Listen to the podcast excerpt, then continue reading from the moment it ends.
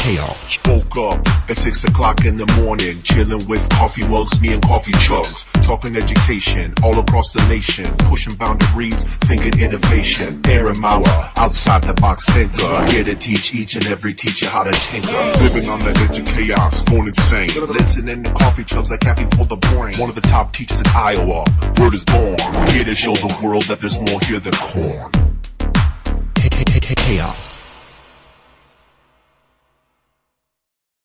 Hey everybody, this is Coffee Chug here on another episode of Living on the Edge of Chaos podcast. And this episode, I'm I'm, I'm super stoked for this one. Um, I, am I'm, I'm glad uh, that I'm able to call this this guy a friend, um, a mentor, um, part of my network, and you know all these things um, always stem from from getting involved in, in, in, pockets of, of places where people are coming together doing great things. And in this case, I wouldn't have met this guest well, without the Microsoft Innovative Experts. So I do have to give a little shout out and plug to that uh, powerful group that's really helped me grow and, and develop. And so um, this is what's allowed me to get a hold of, of, of, Todd here today and, and a lot of the work that he's doing. And, and what we're doing in this in this episode and, and the next series and, this series of episodes is we're going to bring awareness to, to STEM education um, and try to help educators and parents and students and anyone listening in on the things that are happening. I think a lot of times we live in a, a filter bubble of our own little community and we don't always realize the amazing things going on.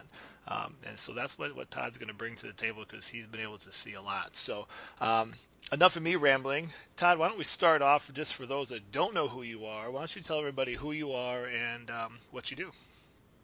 Great. Thanks, Aaron. I'm uh, Todd Beard at Teacher Beard on Twitter. And uh, I, I taught uh, kindergarten through 12th grade technology in Flint, Michigan for uh, eight years. And so I had students all the way from five year olds all the way up to 20 year olds. And they, I would get to see them once a week uh, for about 48 to 52 minutes. Uh, and, and I had that much time uh, to get them to remember what we were learning because I wouldn't see them again for seven days. Uh, in a lot of schools, these are called specialists or specials teachers. Uh, my statement of hire was computer teacher, which I always found funny because one, um, I didn't even have computers. We have thin clients in my lab, so that would have made me the thin client teacher. Uh, two, the the books that they gave me to teach them were so outdated that we weren't even using the operating system that they were written on. And I went I went to to my boss and I said, "Hey, you know, this gave me an opportunity to be, you know, the STEM teacher. And so that's what I incorporated. I looked at, you know, where our needs were. And, and my background is, is I'm a math and language arts major, uh, you know, using both sides of my brain. Don't find too many people that, that dual major in both. Uh, right. But there are a few out there. There are a few. Uh, and it really came from my love of science because I thought about what science was, and I thought, you know, math and math and language arts weren't my strongest subjects in school. Uh, I was decent at them, but I felt as a teacher those were two things I could grow in. And um, I was actually changing my major from computer science. So I went from a classroom of uh, all males with one uh, one female uh, in my class, uh, and to a class where I was in elementary education where I was the only male. And, you know, I learned a lot of things about that transition.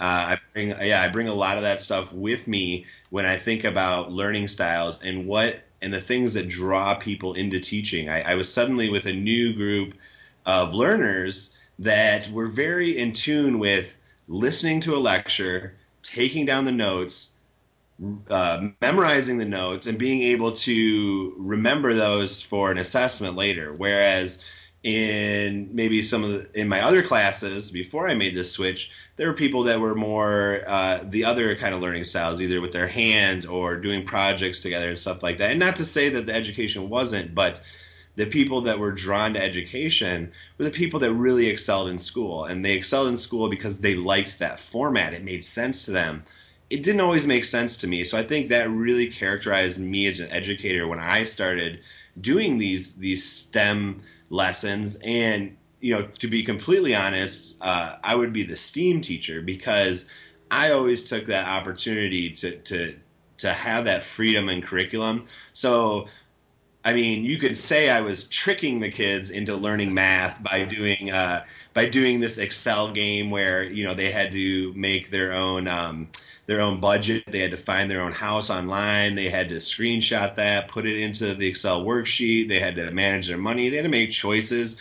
But along the way too, they also had got to decorate their their Excel template and they got to pick what colors they wanted and they got to do all these things in the font type and stuff like that. The things that really made it own it. Because when I thought about how I learned Excel, you know, it was very much turn to page one, do step A, step B, step C, and there were pictures and there were words, and you would turn the page. You know, at the end of the project, you had a you know you had an Excel for for Johnny's lawnmower service. You know, but you didn't even know who Johnny was, and you could care less. And maybe even a week later, you totally forgot how to uh, format a cell because it had no meaning for you. So right. so I took that and um, and I ran with it, and so I did that with my students. One of many uh, I would call STEM projects where we were engineering something, we were using math, we were using science, uh, you know, we were using arts. Uh, and that was actually that was my submission for uh, for what Aaron mentioned is the uh, the MIE program, and so I took that and I, I turned it in, uh, and that was my application. And if you uh, look on YouTube, and I'll drop the link, if you just type in um, personal finance uh, checking with Mr. Beard, um, there's a it's, it goes into uh, how we play the game, but it was really easy to set up. Any all, all I did was I grabbed a, a, a template from Excel and checkbooks, and then I made my own template, which was like an inventory list where they could keep track of their home, their house, their accessories like food and clothing and technology and then you know they had to pay the bills and you know as a teacher you know i got to repossess cars i got to evict people from virtual houses and it, it, it was funny because it was a learning experience but it was something that if it's happened to you in your real life and you were young, it might not have been explained to you because there's something, you know, you, uh, you know, there's a little bit of shame in not being able to manage your own finances. And there's the thing is, is, is this all started from a meme that I saw on Facebook, and you may have seen it, but it's like things I didn't learn in school, and it's like where to go to vote. Uh, you know how to balance a checkbook, right? Uh, you know, like and, and there it listed ten things, and so I tried to get, I got like you know six of those ten things into this lesson you know because that was what my goals were is to we're learning about the stem but it really is about when you're thinking about stem education it's about these practical uh, you know real world values. And, and aaron knows from being a first coach like it's about being okay to fail. It's about you know trying. And so it wasn't a big deal for me to repossess a virtual house. But i, I want to believe that unlike myself who a week later forgot how to format a cell this student might, you know, years down the line, remember why they got their house, their virtual house repossessed. Or, you know, if it's happened to them in their life, they might not think that it was someone else's fault or, you know, that game that, that sometimes gets played because, because of the shame and because of, you know, the, or of, you know, misinformation, I think is, is, is one of the things I was working to dispel. And so, you know, that that's what I did in the classroom, which uh, led to Aaron and I meeting uh, in Redmond, Washington. Yep. And you know, I like to think that we we would have met anyway, right? We would have met each other right, right. Uh, at a first championship or somewhere. You know, we were definitely like this close to just crossing paths uh, online, and maybe we had a few times. Right. Uh, and then, um, yeah, I took the position with Microsoft as the Microsoft Innovative Educator Fellow, um, which allowed me to take those lessons that I had learned in the classroom on the road. And so, working with teachers to, to incorporate uh, those technologies, um, being able to present at conferences, uh, how how my classroom was doing things and showing off uh, their success. Uh, and I did that for two years, and then now I'm in my third year.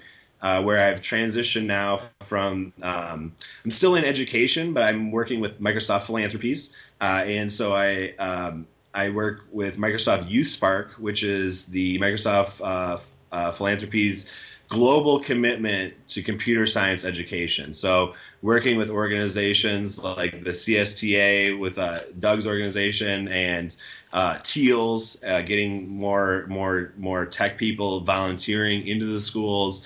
uh, and then just showcasing all the, the free programs that are out there and working with with with um, nonprofit partners. That's been another huge um, exciting thing for me because I get to work with like Code.org, First Robotics, uh, the Boys and Girls Club, uh, a bunch of organizations that are doing things uh, inside and outside of the school to to perpetuate STEM, and and so that's half my job this year. The other half uh, I was very fortunate to be part of the Hacking STEM team. So when they debuted, uh, when they debuted after Hackathon two years ago, uh, I I went with them to the National Science Teachers Association conference in Nashville, and we were able to uh, we made uh, wind turbines. Uh, with with with teachers there, and we talked about how you know for twenty bucks you could make this this this way to generate power, the way to calculate wind speed, all these cool things out of simple every how, everyday household items. It was it was a, a huge uh, piece of who I was because they were preaching the same thing that I was about STEM equity, about you don't have to spend you know hundred dollars per student or you know thirty thousand dollars per class to be able to get quality STEM um, curriculum and materials. And so now I work with them, and we we take everyday materials and we think about how we can incorporate STEM education into it. And it really is, uh, we use the analogy of, of typing, right? Uh, you know, if, if you're of our generation, uh, it was so important to be able to type, and, and, and it is. Uh, but the thing, the thing is, is, is you know having the right tools available. You know, making making sure that the students are able to participate in a timely fashion that's kind of that's what STEM is to us now. It's that that idea that you know we need lots of time practicing with it. You know, everyone needs to be able to do it. It can't be this separation between the districts that have and the have-nots. Um, and so that's what I get to do. That that's that's my job. That's awesome. Yeah, and you just uh, there's so many things that I want to dive into. So maybe like the first thing. Um, so you, you talked a lot about yourself as a teacher and the things that you're doing now and, and equity, which is I think so so important. It's something that I think we talk about, but do we actually put our money where our mouth is? And so that's exciting. But maybe one of the first questions to start off with is this. So um, I think in, in, in, the STEM education, and, and, and, maybe you can correct me if I'm wrong because you, you have a better kind of global perspective of as as STEM is becoming more and more of a buzzword, and more people are, are, and more schools are trying to infuse it into their classrooms, there's still this notion of like, in in our area we call them singletons, like it's just this one person down the hall that's in charge of like everything, or it's let's pick this person because they're a really good teacher, and even if they don't like think they're they're a STEM person, you're now in charge. And so, how have you been able, or what have you seen that that's allowed schools to implement STEM successfully where it's not just this add-on, it's not just this extra little fun thing to do, but it's you know becoming as you said this we're blending it in and, and infusing it. Because I think just in, in, in my small amount of work I see that as a as a constant struggle. You know, we got all the the mandates of education, the standards, the initiatives, and we could that's a whole separate conversation, but they're there. And then we got this other thing where we're supposed to be, you know, pushing STEM and makerspace, which is you know kind of this more of a free for all. And I don't mean to tread on that lightly because I know people get very up you know upset about that but you know where it's not standards focused like so i guess my long-winded question is how do someone's listening in and they love what you're doing, they get it, but they're alone on an island, so to speak, and yet they still have all these mandates. Like, what have you seen to be successful implementations, at least as maybe like starting points to get going? Where you know, I know there's like the hacking STEM and there's a YouthSpark, there's a lot, of, there's a ton of resources, but it's a whirlwind for a lot of people who who don't even know like how to navigate the waters. Yeah, so the first part is is getting getting some more uh, people on your island, and so yeah, that's a that's a perfect step into you know getting all that other stuff. The the first thing you do is you coordinate with the curriculum committees. You know, if, if you're that if you're that lone wolf in your district that's that's being you know like like I was, that's not the ideal. I mean, Aaron mentioned that you know it's not ideal, um, but you may have to do that. You may have to be that lone person like I was, you know, pushing STEM, and then the the key is though is to I always framed it in as what who whatever group I was working with. So if I was working with language arts, you know, I, I could get to them on their level and show you know show some of the value of you know doing language arts lessons that involved you know famous STEM leaders, you know, and then talking with social studies too about that too because the thing is, is STEM isn't just the it's the the science and, and technology and engineering and math. It's the history of that stuff. Because if you're just if you're just looking at you know where we are today, that I don't think that you're getting the full realization of how STEM has kind of. I mean, when you look at the history of it in this country, it kind of came out of the 90s, you know, and we're talking about it just being a buzzword now. But if you look at legislation uh, as early as uh, I think is 1994 uh, the federal government set up the Albert Einstein Distinguished STEM Educators Fellowship. It came out of a bill that was concerned about the the STEM education in this country, you know. And so, I mean, that was a long, that was a over twenty, you know, that was a long time ago, right? So yeah, yeah seventeen, you guys. 23 years ago, or I mean, say 26 years ago, and um, you know, so helping people understand that this isn't just a buzzword or a fad, right? This is something that's been around. It's something, and and we went through this back during the the Sputnik days too.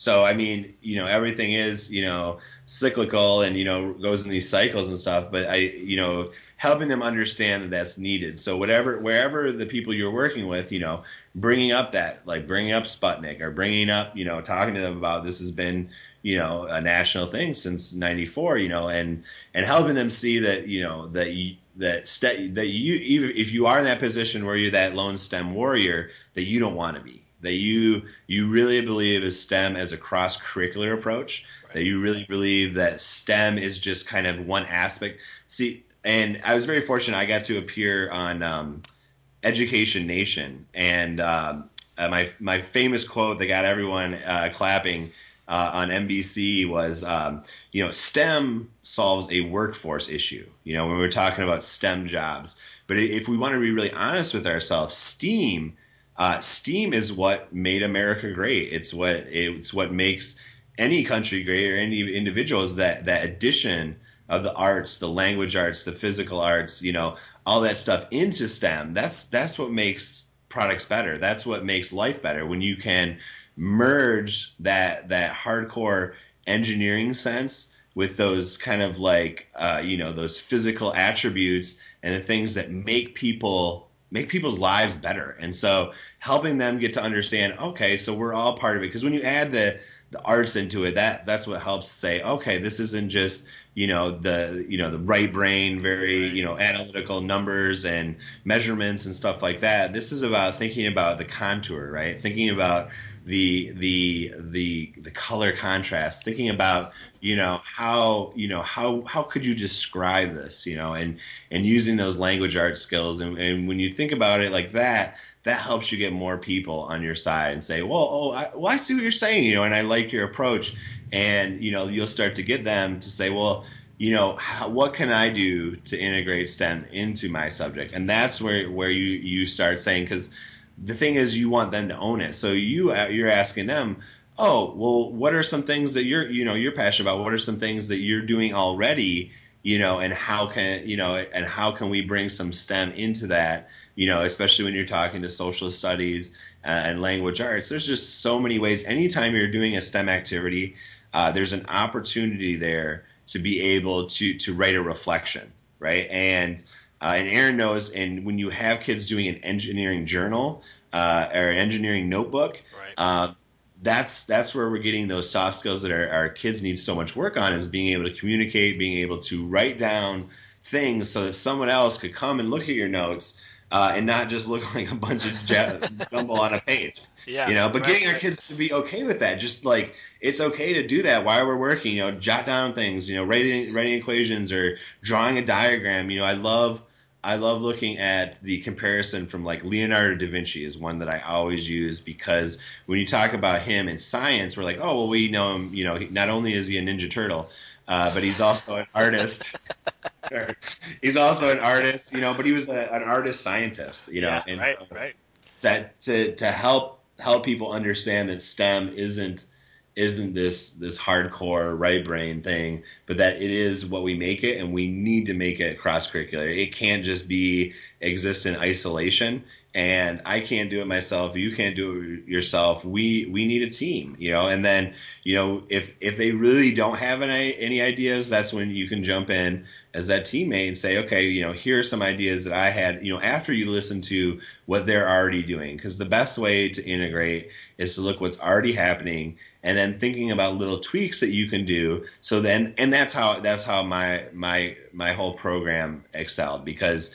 Um, you know, in Flint, we, we had huge troubles with our state standardized tests, math scores, and our language arts scores. And so that extra, you know, 48 minutes in, in my class, I focused on those, right. but I focused on those through a STEM lens. You know. Yeah. Yeah. So.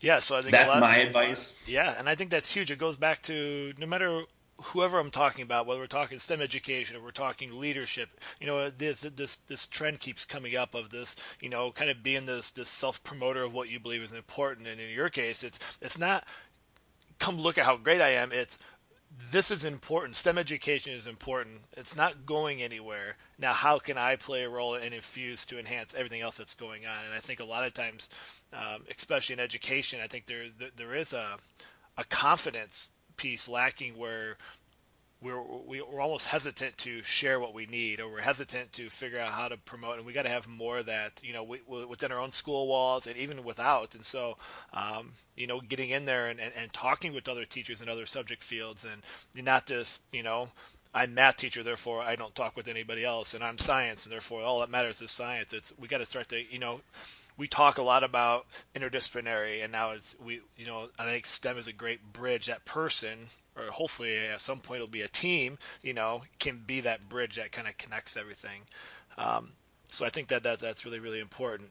You know, I I know that you've had a chance. You go out and and you work with a lot of students and schools, and you get that opportunity to travel a lot, and you get to you know, probably see some amazing schools and, and, and some schools that are doing amazing things with limited resources and, you know, everything in between. What have been some powerful learning moments that you've learned in, in some of the work that you've done in, in the last couple of years, um, you know, both from maybe like school leaders or the students that you've worked with that, you know, just kind of help further cement your passion for STEM to, to keep moving stuff forward? Because I know that you've done a lot, you get to see a lot. Um, but have there been any sort of those kind of stories or one-liners? You know, that kind of when you're a classroom teacher, there's always that one kid that says something that you know just kind of makes your head spin. Um, have you had any of those as you've been able to kind of see probably a lot of variations of, of, of education? Yeah, so just about every other week, and and unfortunately I don't get to go into the schools when when when I when we do a Youth Spark event.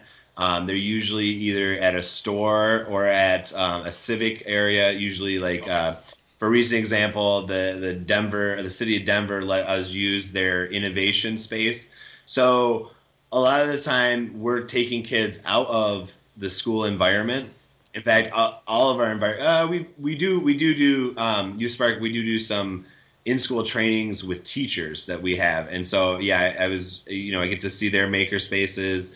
Okay. Uh, I get to see theirs, but um, usually when, when, when I'm working with students, uh, we have them in some sort of entrepreneurship hub or an innovation space, um, something where uh, uh you know adults come to do these things, and that that's part of. I think that's part of the the what makes it work. And and if you're if you're you know a, an educator, you need to look around at your community resources. So I'm here in Flint, Michigan. You know, we're we have some resources, and so like the Makerspace is a great place where, where I can take kids. Um, a, a, local university, you know, I'm very fortunate. We have Kettering University uh, in Flint, and that's where where my students come to do our robotic stuff.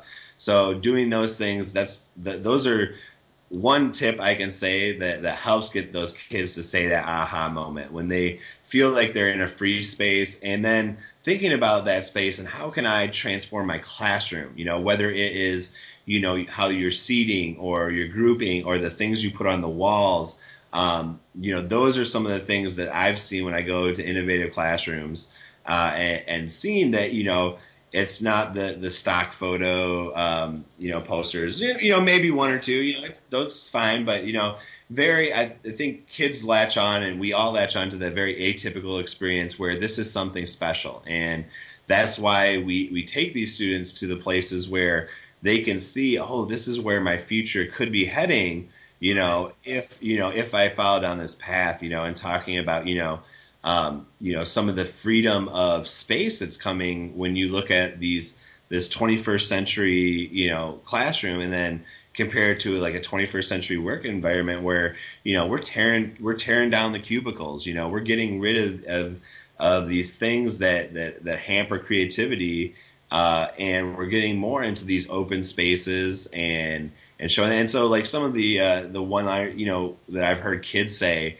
when you when you give them that freedom to say what they want to say, uh, and you know, and you know, like I, you know, uh, a girl just last week was talking about, you know, you know, I never realized how much fun this could be, you know, and because because it, when when we're we're doing uh, when I'm doing this computer science stuff, there there there aren't the it's it's always a competition, right? So I took a lot of the from first of the cooperation so the kids, uh, I'm not up there lecturing. I show them, I show them the different parts of. I'll use MakeCode.com for example. So I show them the the, the different parts uh, of the web page, uh, and then I said, all right, make something. You know, and they're, they're very confused about that. They want direction, and then I don't give that to them. And I think you know, and then you know, it's so crazy to hear the kids will say, I, "Well, no, I want to know what to do." You know, and it's like, well, play you know, and they're not used to hearing that. Well, okay, this, you know, well, yeah, you know, play, you know, and the real learning comes from playing.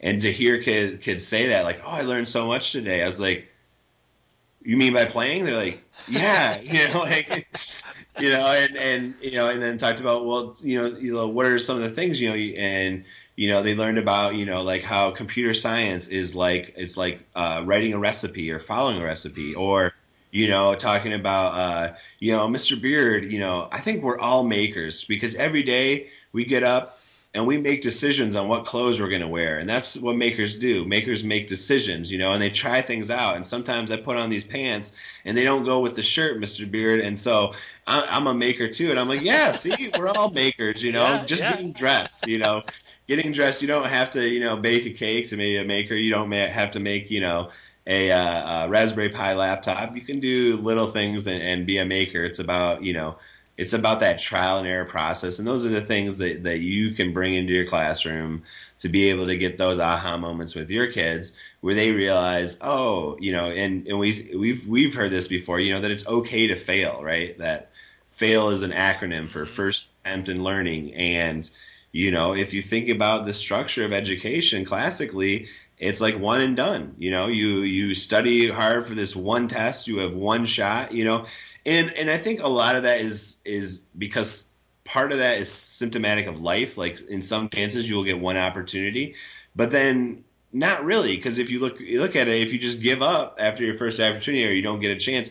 Life really isn't like that. You will get other opportunities. You know, you might not get that same opportunity, right? But I think I think we need to start bringing that innovation more into schools. So yeah, you you know, um, and not just in like retakes and whatever, but in more in like in looking at okay, this is where my strength is. This is what I want to focus on. This is what I can excel at. These are the things I need work at, and then being able to provide the the place where students need work at, so that they can move from fail to sail. In sail, I'm I'm a sailor, so sail is is is what we're all trying to move to, and uh, that's what I call a successful attempt in learning. You know, you know, and some students when I when I ask them, what do you think sail stands for? They're like, second attempt in learning. Yeah. You know, like that that could be your sail. You could get it the second time, but I. I think we need to get our kids more uh, more in tune with that. It might be your thirty second time. You know, it might right, be right. you know you might be Thomas Edison might be a hundredth or a, thousand times before you figure it out. You yeah, know. Yeah, yeah. And that's okay. Absolutely. That's okay. Well, hey, I got I got one other question before we jump into the what I call the speed round and uh, lightning round. Yeah, the lightning round. Um, and before we jump into that, one question that I, that, that I, that I love asking people is this: so we, we can hear your excitement and passion and and you you know so much. You got a chance to see a lot. You're doing a lot as an educator and the robotics coach and all these good things. So what's your like what's your wow project right now? So I know there, there's you got a lot of things going on, but what is it like in this moment that that is your wow that you're going? This is this is where I'm putting a lot of my effort into um, to make it happen. Good question. So uh, right now, I'm just I'm just putting all my effort into this hacking STEM. Um, okay. I'm a new member on the team. Uh, the Youth Spark, I now have some experience under my belt, so uh, I'm I'm definitely feeling really comfortable with that. But right now, uh, just thinking about we we have so many lessons available.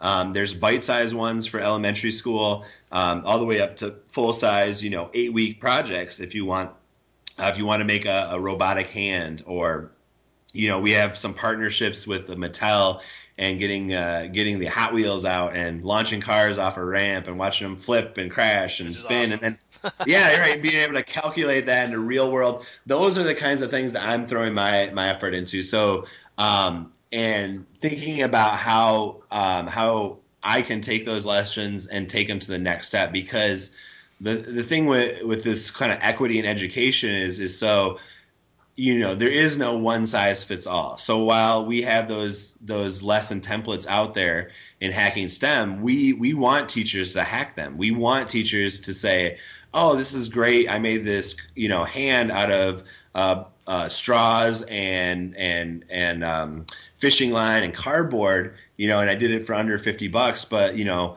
uh, my school has a 3D printer, and you know we could we could very much print these things and then hack that, and so that's where I'm throwing all my my energy into is looking at the the things that are there and then thinking about you know what's that next step. So for the Hot Wheels cars. Um, a big thing is autonomous vehicles, you know, and thinking about, you know, how I could tie in the, the lessons learned from Hot Wheels and and maybe creating autonomous vehicles in, in the next lesson or um, you know, thinking about the the robotic hand and thinking about you know how how could we 3D print uh, and make a, a a make a prototype version 2.0 for the the robotic hand, and then also thinking about once again keeping the art uh, in that stem. So, um, you know, thinking about how I can in in those in those lessons where the students are learning about, you know, they're learning about uh, data analytics, they're learning about software engineering, they're learning about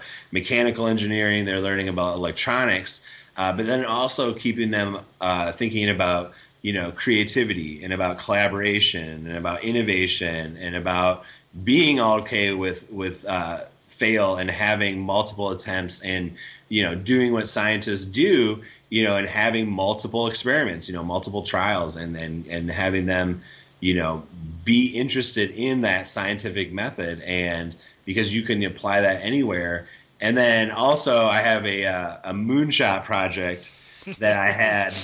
I had this. I had this idea, and then it, it might not come, but I just I, I just want to talk about it because I think um, part of that, and I heard Michelle Obama say this, like part of it is if you just if you're if you keep that dream alive, um, you know, it, it's if you stop talking about it, then the dream's dead. So.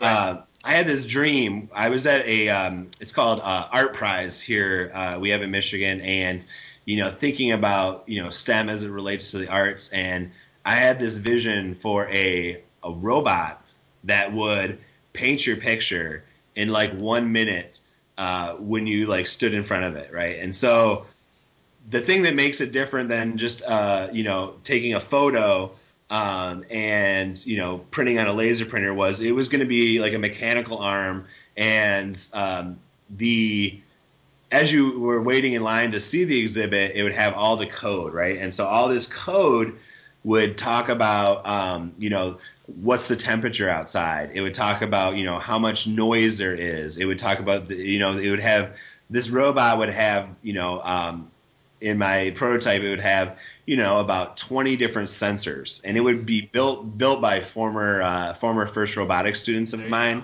uh, as a as a project for them to do during summer in between their uh, their classes yeah. and then enter in, into this art prize uh, which uh, it has like a million dollar first prize for the best. Uh, yeah, and it's all sorts of different kinds of art, performance art, um, you know, impressionistic, uh, you know, different stuff. But then the question would be, well, what is the art? You know, is it this code that makes this? And then the question is, is, is this art? You know, is this machine? doing this exact same thing that artists do? Does it take in event? Does it take in data from its surroundings? You know, because you know, you could go to it one day and it could paint a picture of you, and the next day the picture would be totally different because right. the data would be totally different. then just getting that discussion on the line between, uh, you know, the line. Well, what you know, what is art? And, and if you don't think this is art, that's fine. But talk about why it isn't. And if you think it is, you know, is it is it the machine that's making the art, or is it machine? Is it the coders? Because the coders are the true ones that are saying you know, if it's this temperature, do yeah. this, you know, and here's the range, and if this, then this. And so, in essence, the machine is only doing uh, the what the coders are telling it to do. So the coders, therefore, are the artists, right? Yeah. And the machine, yeah. the machine is just their paintbrush. And then, so getting, you know, I, I feel like it'd be a big shakeup. I'd love the controversy of t- talking about, you know, this is just a paintbrush. It's uh, you know, but you know, the real artist is in right. the code. But then talking about, well, that's not a real person either. That's you know, that's code, and and and real people we make you know we deviate in our code. We not we're not like oh. I can only do this because this is what's programmed to me. It's like, well, today I just feel in there. Those talking about the anomalies, uh, talking about human nature, and so that's my moonshot project. I, I called it. it. I call it Project Leonardo. Uh, back circling back to kind of say, you know, this uh, art artist scientist, and then getting people that you know, he was he was revolutionary at, time, at his time. So you know, I'm hoping to kind of get the same. But alas, it is one of those things where I'm still in the project implementation phase. So I love it. One day, one yeah. day, I have no doubt. Yeah yeah, well, I mean, it's going to have to be a nonprofit, so I'll have to start mine up just like you, following yeah. your, your, footsteps. Uh, all right, so are we ready for the lightning round? Yeah, yeah. Let's jump right into right. here, and then uh, we'll, we'll, bring it to a close. So, uh, first question that I have is uh, one that I love asking people, uh, even though it's one that a lot of people are use in, in, a lot of podcasts already. But what is something that you're reading right now or just finished up that that others uh, should check out? it so, you've been reading. Right now, maybe, I have a, I have a fifth grade daughter, and so I'm I'm reading Brian's Winter. If you if you ever read the book Hatchet, oh yeah, uh, you should definitely read it. Um, I know it's a little uh, different, but I mean, I love it. Uh, I was a huge fan of Gary Paulsen, and I think uh, so. Despite being all into technology, I have a real heart for nature, and uh, Gary Paulsen definitely if if in reading it with my daughter, we're really bonding over this. This uh, and Brian's Winter is like the it's like the third sequel to, to Hatchet or the yeah. Yeah. And so that I'm reading it right now. Love it. Uh, I definitely recommend reading yeah, that book. Yeah, yeah, yeah. Hey, some young adult is some of the best best writing out there. Um, Read. Um, so what is who is uh, one person that everyone should go follow and check out um, if, if, people are looking to expand their, their network and, and explore some, some new ways of thinking or learning? Who would you recommend people listening to uh, go go follow and uh, check out? I mean, well, you you already said to Doug Bergman, Stephen Reed, so I'm trying to think of uh, someone else besides Aaron Maurer, Coffee Chug. Um, you know there, there's lots of i would say i would say join a group right? So whether it's uh, breakout edu you know uh, Adam Bellow james sanders mie uh, mie experts you know um, robin and, and and everyone in there or you know um, maker ed um, looking at like um, dale Dougherty, uh, Hardy, Hadi Partovi from code.org uh, these are these are some of the people that I look up to, um, and and and they've really helped shape me and my educational pedagogy. Love it. Yeah. Um, what is your spirit animal? My spirit animal is the eagle. Uh, I I I I I'm an Eagle Scout. Uh, I still do work with Boy Scouts on the uh, board of directors here uh, in the in the Blue Star District. And um, I think there's a lot to be said about character values uh, of being able to to soar and being able to give back to your community. And it doesn't have to be Boy Scouts. Whatever you do, I think I think that that your your spirit animal will guide you to that, so that you can give back to others. I love it. What's your spirit animal?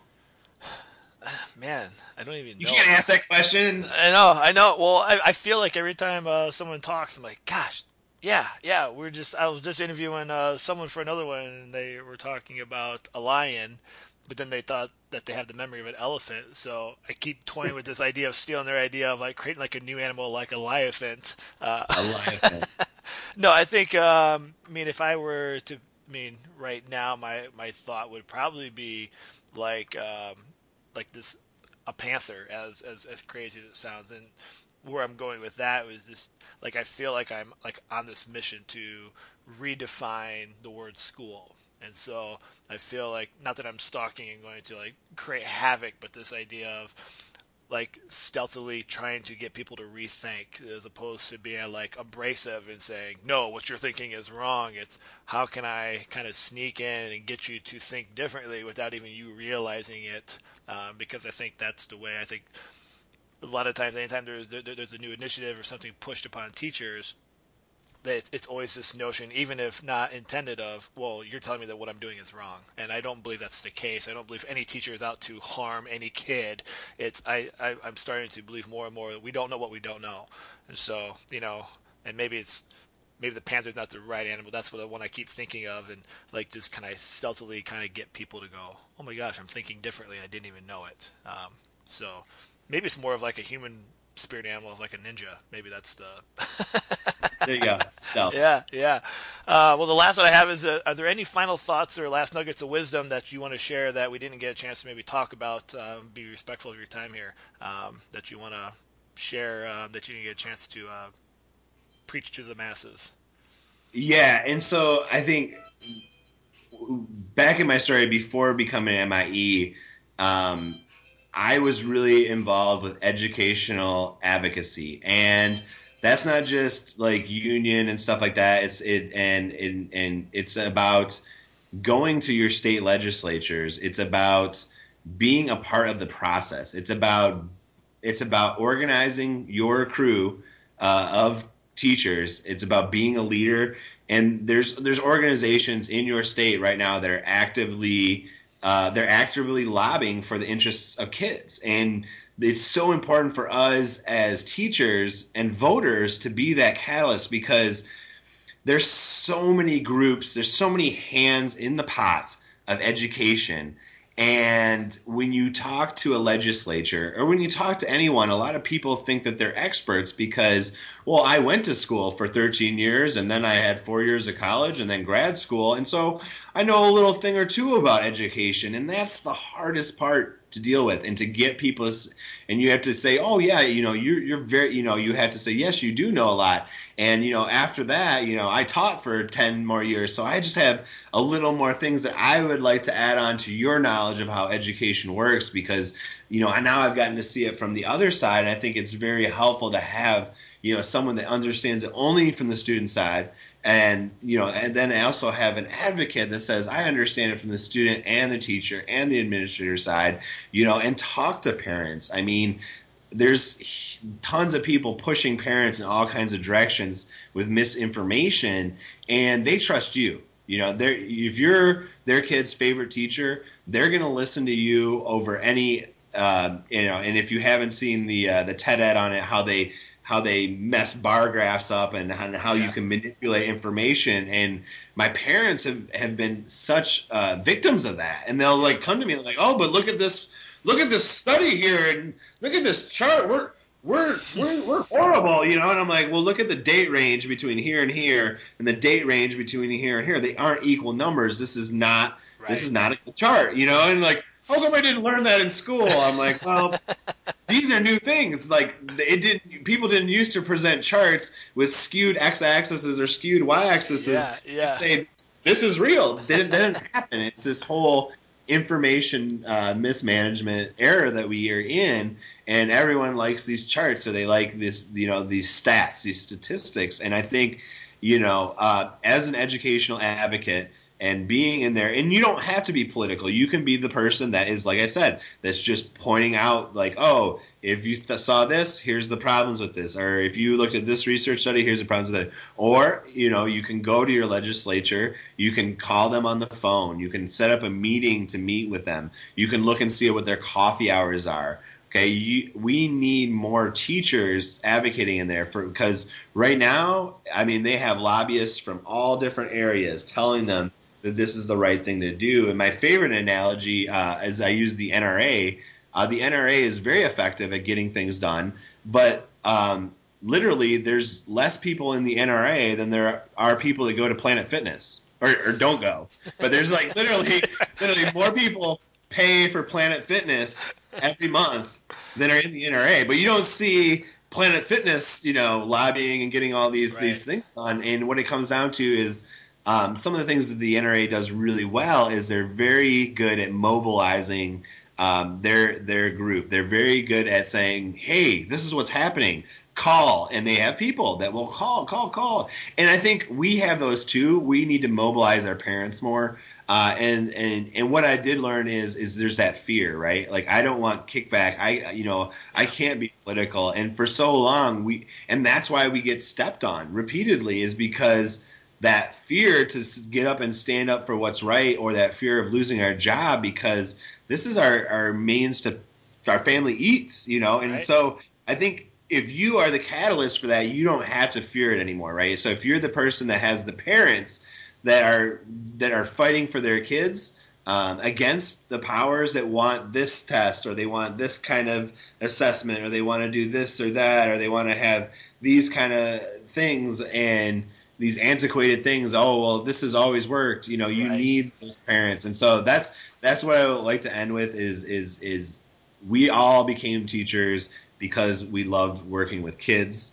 um, and you know, if you put that first, anytime you go in front of a legislature, uh, legislator, um, you're you're going to be fine. Yeah, I love it, and those are, uh, I think, some great great things to think about here as we bring this to a close.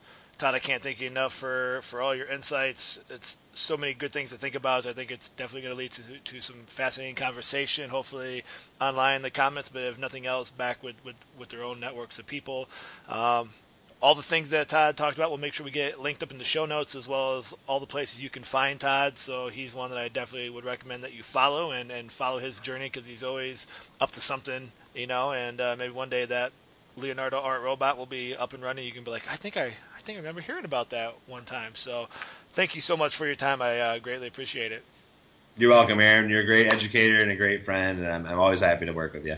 Thanks, bud. Thanks.